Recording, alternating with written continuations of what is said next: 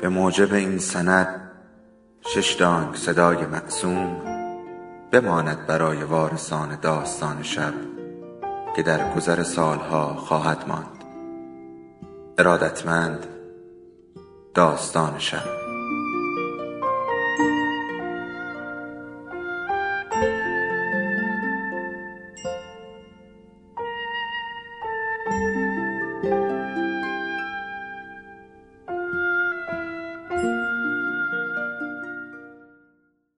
یکی بود یکی نبود.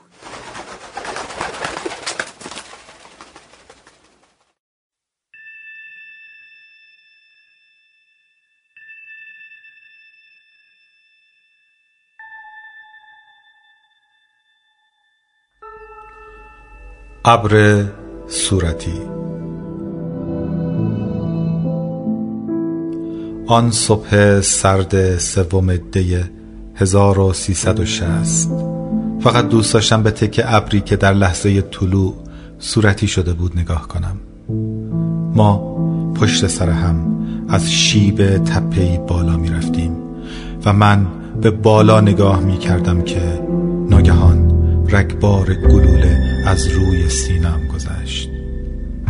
من به پشت روی زمین افتادم. ششهایم داغ و پر از خون شدند. و بعد از سه دقیقه هنوز به ابر نارنجی و صورتی نگاه می کردم که مردم.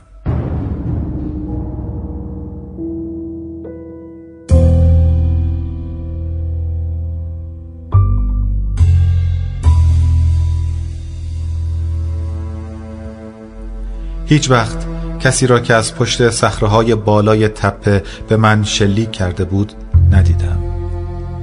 شاید سربازی 20 ساله بود. چون اگر کمی تجربه داشت میان سه استوار و دو ستوان که در ستون ما بود یک سرباز صفر را انتخاب نمی کرد.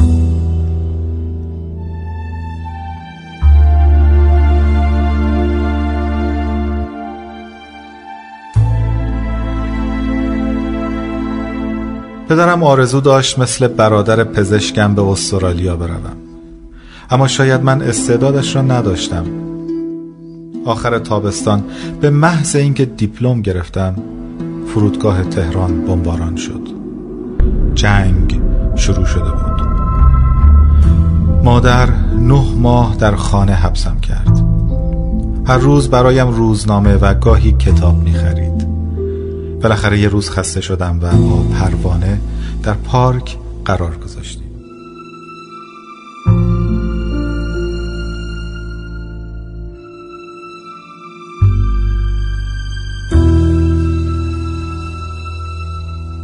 پروانه را از سال دوم دبیرستان می شناختم و سال چهارم قول داده بودیم برای همیشه به هم وفادار باشیم پروانه موهای نارنجی قشنگی داشت و همیشه رژ مسی براق می‌زد. سال سوم دبیرستان وقتی برای اولین و آخرین بار بعد از ظهر یواشکی به خانهشان رفته بودم موهایش را دیدم هنوز شیشه عطر کادو شده ای را که سر راه خریده بودم و نامه ای را که در نه ماه حبس خانگی نوشتنش را تمرین می کردم. به پروانه نداده بودم که گشتی های داوطلب ما را گرفتند. تا وقتی ما را عقب استیشن سوار می کردند هنوز نفهمیده بودم چه اتفاقی افتاده است. بعد از آن هم فقط به ناخونهایم نگاه می کردم که چشمم به چشم پروانه نیفتد.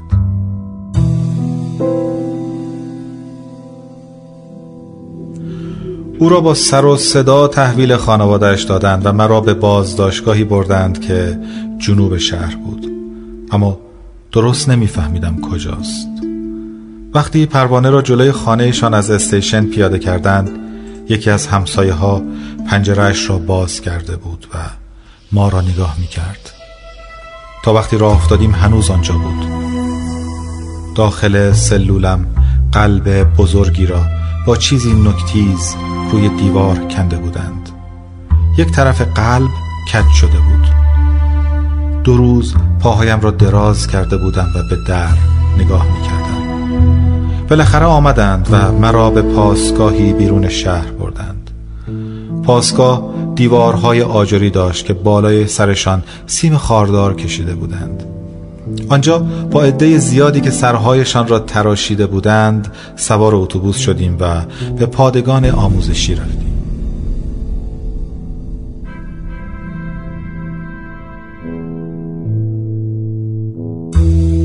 شانزده ساعت بعد جلوی دروازه پادگان پیاده شدیم. گروهبانی ما را به خط کرد.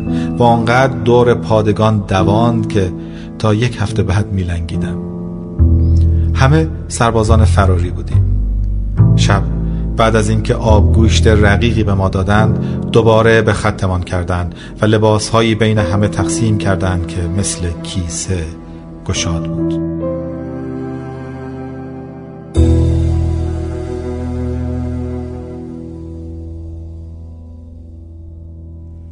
آخرین باری که پدر و مادرم را دیدم لحظه ای بود که اتوبوس ما دور میدان آزادی میچرخید تا به طرف پادگان آموزشی برویم.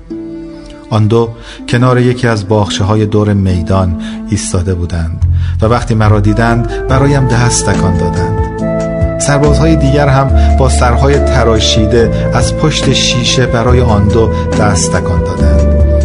پدر و مادرم خندیدند و جلوتر آمدند و برای همه ما دست تکان دادند. ما از جای ما نیمخیز شدیم و برای پدر و مادرم دست تکان دادیم. نمی‌دانم از کجا می‌دانستند. اتوبوس ما آن ساعت از میدان آزادی میگذرد.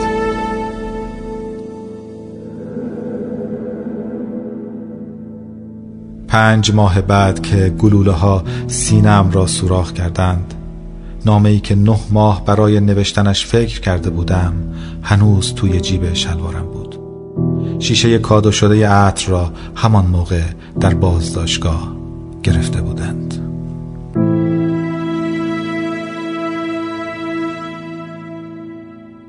من ساعتها کنار بوته خشکی که شبیه سر اسب بود ماندم.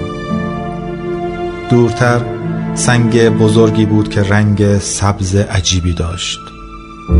ابر صورتی کم کم نارنجی و زرد شد. و بعد به کلی از میان رفت. ستون ما در عمق خاک دشمن راهش را گم کرده بود و وقتی رگبار گلوله ها شلیک شد هیچ کس نتوانست مرا با خود عقب ببرد. بعد از ظهر عراقی ها آمدند و مرا با استیشن به سردخانه بردند. آنجا مرا لخت کردند و همه جایم را گشتند. حتما مرا با کس دیگری اشتباه گرفته بودند. چون تصمیم گرفتند دفنم نکنند. چهار هفته داخل کشوی فلزی بزرگی که سقفش لامپ محتابی داشت ماندم. هر بار کشو را بیرون میکشیدند لامپ روشن می‌شد.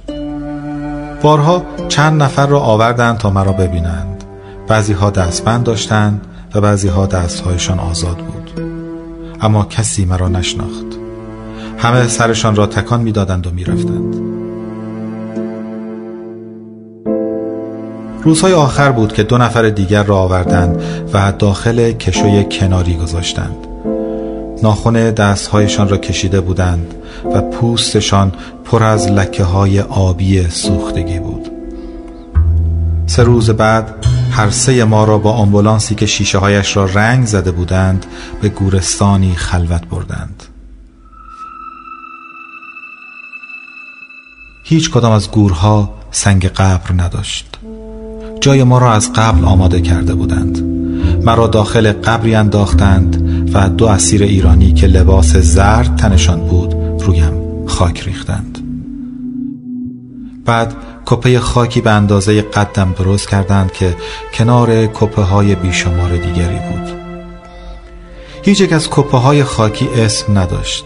فقط یک پلاک سبز که شماره های سفیدی داشت روی هر کپه فرو کرده بودند در امتداد قبرهای بینام ردیفی از درختان اوکالیپتوس سایه میانداختند. برادرم در نامه هایی که میفرستاد همیشه می نوشت استرالیا پر از درختان اوکالیپتوس است و هیچ ایرانی دیگری اینجا نیست. آن طرف درختان باریک اوکالیپتوس یک ساختمان دو طبقه سیمانی بود. کسانی که گاهی از پنجره های ساختمان سرک می کشیدند احتمالا می توانستند پلاک های سبز روی هر کپه خاکی را ببینند آن سوی دیگر گورستان مزرعه بزرگی بود که در دور دستهایش خط باریک و درازی از سیمهای خاردار حریم آن را نشان می‌داد.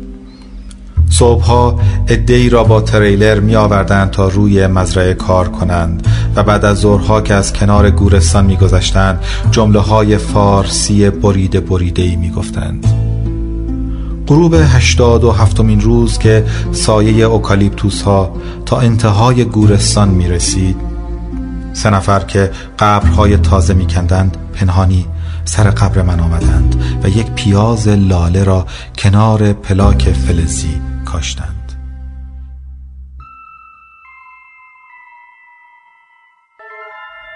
معلوم نبود آن پیاز را از کجا آوردند اما مسلما مرا با همان کس دیگر اشتباه گرفته بودند. آدمی که حتما خیلی مهم بوده و با کاشتن گل لاله سر قبرش خوشحال می شدند از فردا اسیرانی که با لباسهای زرد به مزرعه می رفتند به کپه خاکی من خیره می شدند و با حرکت آرام تریلر سرهایشان با هم به این سو می چرخید پیاز لاله آرام آرام ریشه دوان و ساقش از خاک جوانه زد.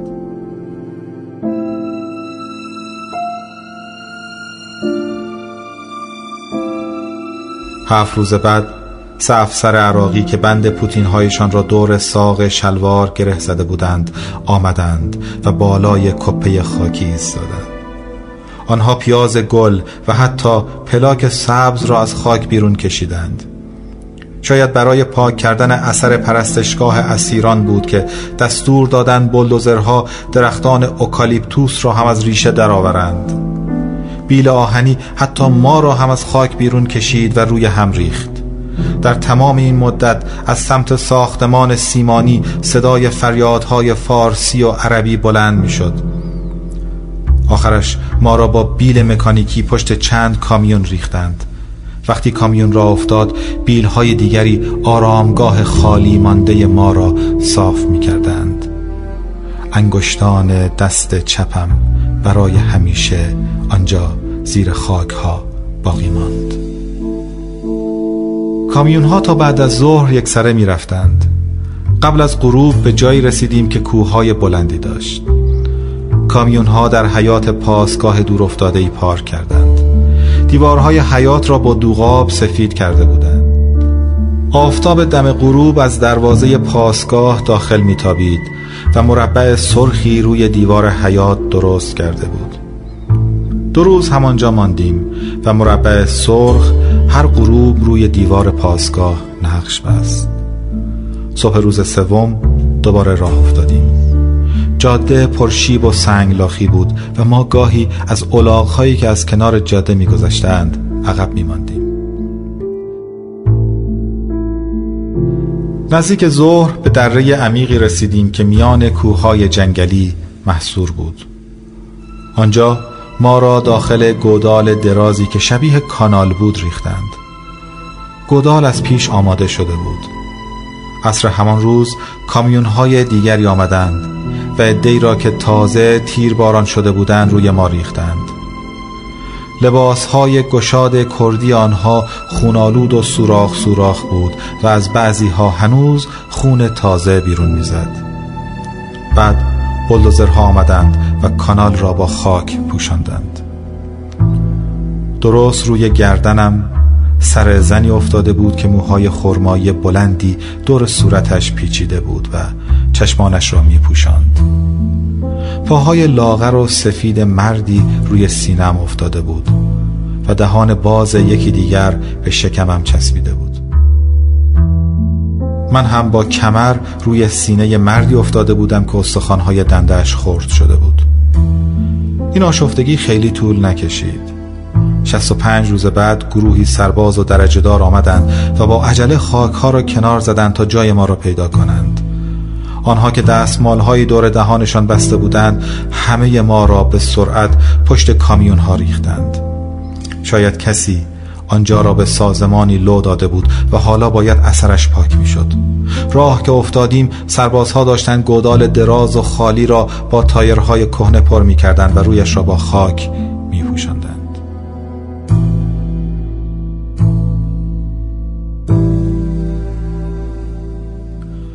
آن شب که کامیون ها از جاده های کوهستانی میگذشتند بوی خوبی می آمد چوپان شبگردی در دامنه کوه آتش روشن کرده بود.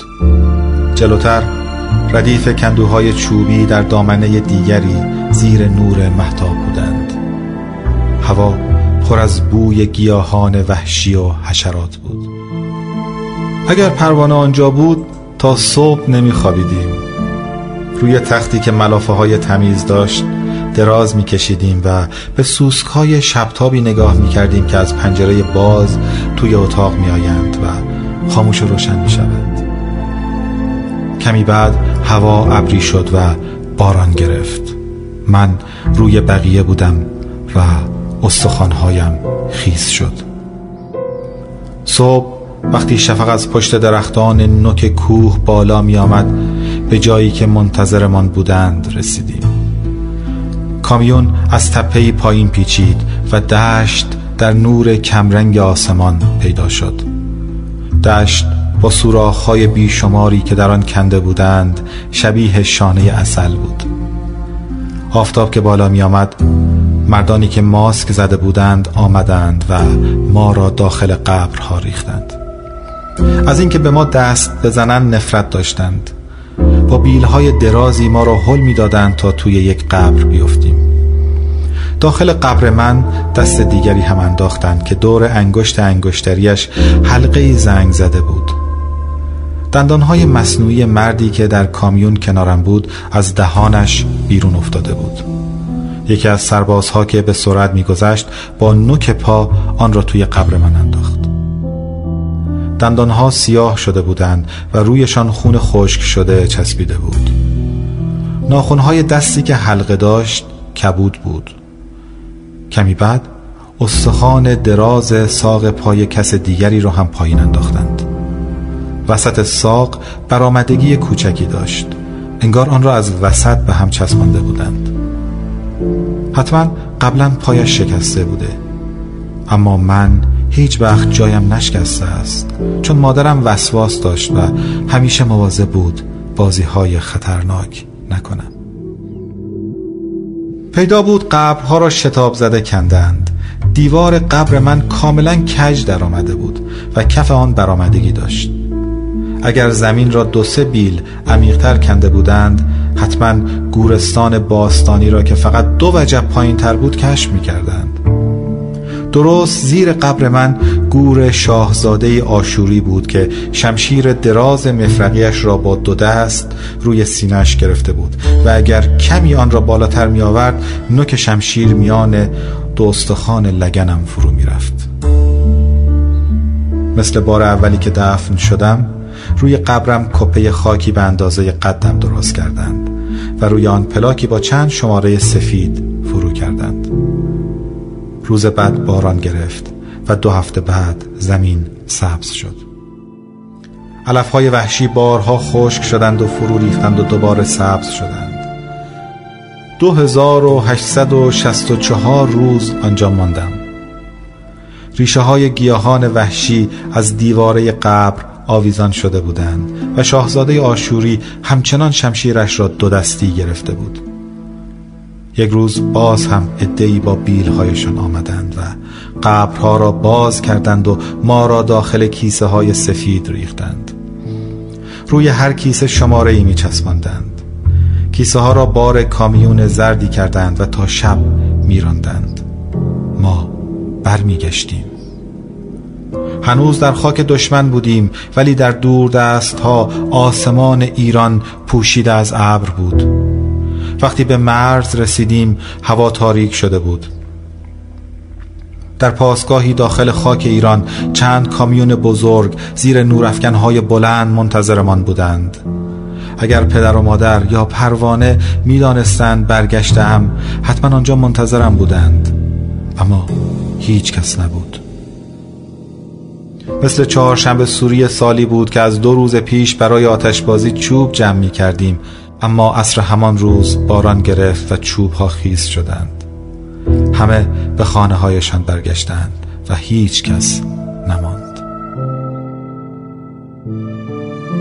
ما را داخل کامیون ها چیدند و به فرودگاه بردند. آنجا مرا با همه بار اضافه ای که از استخوانهای بیگانه داشتم سوار هواپیما کردند و پرواز کردیم. وقتی در تهران به زمین نشستیم هوا ابری بود. آنها ما را داخل یکی از انبارهای بزرگ فرودگاه مهرآباد بردند. همان جایی که وقتی دیپلم گرفتم بمباران شد. آنها در بزرگ انبار را بستند و ما را از کیسه های شماره دار بیرون آوردند. کف انبار پر از تابوت های یک شکل بود و ما را با دقت داخل تابوت ها میچیدند. بعضی ها دورتر ایستاده بودند و گریه می کردند وقتی کارشان تمام شد روی هر تابوت پرچم بزرگی انداختند و جلوی آن یک عکس چسباندند. روی تابوت من عکس جوانی را چسبانده بودند که سیبیل نازک داشت. من در عمرم هیچ وقت سیبیل نداشتم. پیدا بود که جایی در خاک دشمن شماره من اشتباه شده است. سربازهایی که لباسهایشان گشاد نبود و واکسلهای سرخ از شانهشان آویزان بود تابوتها را یکی یکی بلند کردند و در محوطه باز و بزرگ بیرون انبار چیدند. جمعیت زیادی اطراف محوطه جمع شده بودند. خیلی هاشان گریه می کردند و بعضی ها عکس قاب گرفته جوانی را سر دستشان بلند کرده بودند. پدر و مادرم بین آنها نبودند. اثری هم از پروانه نبود. اگر چهره ای داشتم شاید کسی پیدا می شد که مرا بشناسد. فیلم بردارهای زیادی داخل محوطه که سربازان را محاصره کرده بودند می آمدند و از همه چیز فیلم می گرفتند کسی هم پشت تابوت ها بر جایگاه بلندی ایستاده بود و برای مردم سخنرانی می کرد وسط جمعیت یک چهره آشنا بود. عکس جوانی بود که موهای خرمایی داشت و لبخند زده بود. عکس خودم بود. پیرزنی که روسری قهوه‌ای داشت آن را بالای سرش گرفته بود. مادرم بود. خودش بود. خیلی پیر شده بود. پدر نبود. آنها وقتی دور میدان آزادی برایم دست تکان می‌دادند با هم بودند. مادر کوچک شده بود.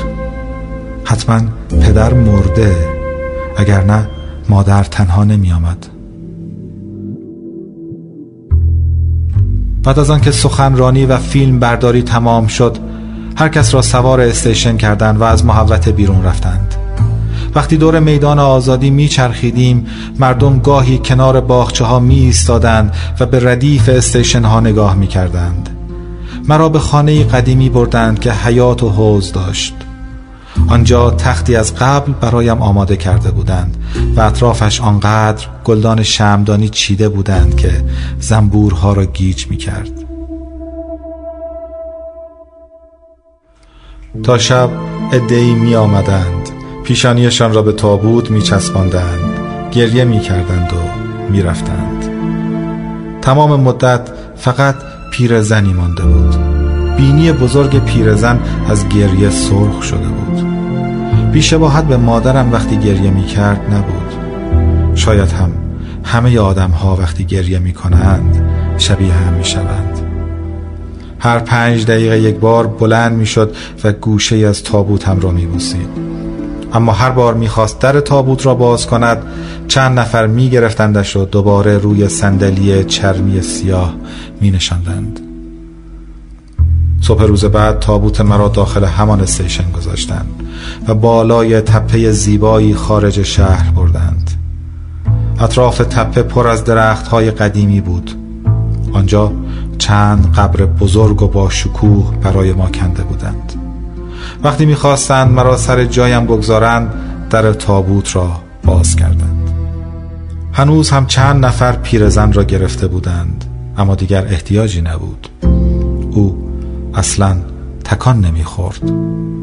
به حلقه زنگ زده ای که دور استخوان انگشت آن دست دیگر بود خیره نگاه می کرد او حتی گریه هم نمی کرد آنها مرا با دقت دفن کردند. سنگ سیاه زیبایی که هم قد خودم بود روی قبر گذاشتند و بالای آن عکس جوان سیبیل نازک را نصب کردند. پیرزن هنوز به سنگ خیره مانده بود. برایش صندلی گذاشته بودند که بنشیند. حتما روماتیسم داشت. مثل دیروز عده زیادی جمع شده بودند و فیلم بردارها از همه چیز فیلم می گرفتند آنجا هم سکوی گذاشته بودند و کسی سخنرانی می کرد هوا ابری بود و فلاش دوربین ها مثل برق در آسمان می درخشید بعد همه رفتند و پیرزن را هم با خودشان بردند. از این بالا تهران تا دور دست ها پیداست.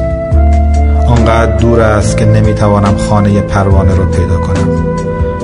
نامه ای که نه ماه برای نوشتنش تمرین می کردم شاید هنوز جایی در بایگانی های عراق باشد. شیشه عطر هم حتما با زباله ها دفت شده است. اگر پروانه یک روز برای هواخوری این اطراف بیاید می‌فهمم هنوز از همان رژ مسی براق می‌زند یا نه. فصل خوبی است. هوا گاهی آفتابی می شود و گاهی باران می گیرد در آسمان تکه ابر بزرگی است که بالای آن صورتی شده است.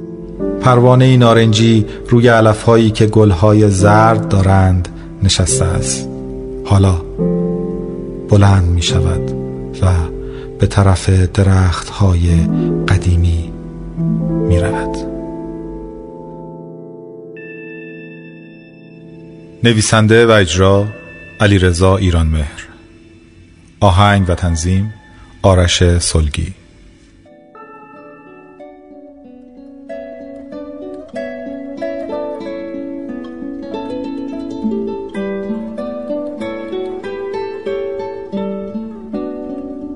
زیبایی و لذت با نگاه و درک تو معنا پیدا می‌کنه.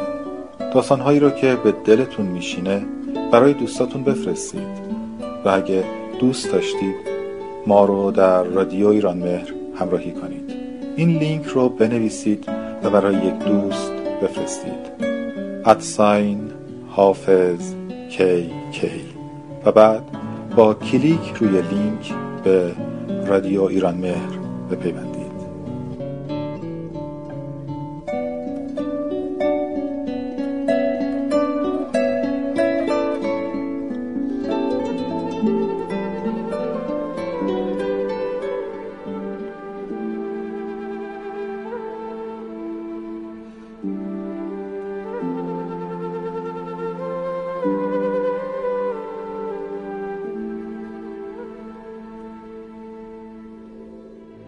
داستان شب بهانه است. برای با هم بودن دور هم نشستن شنیده شدن.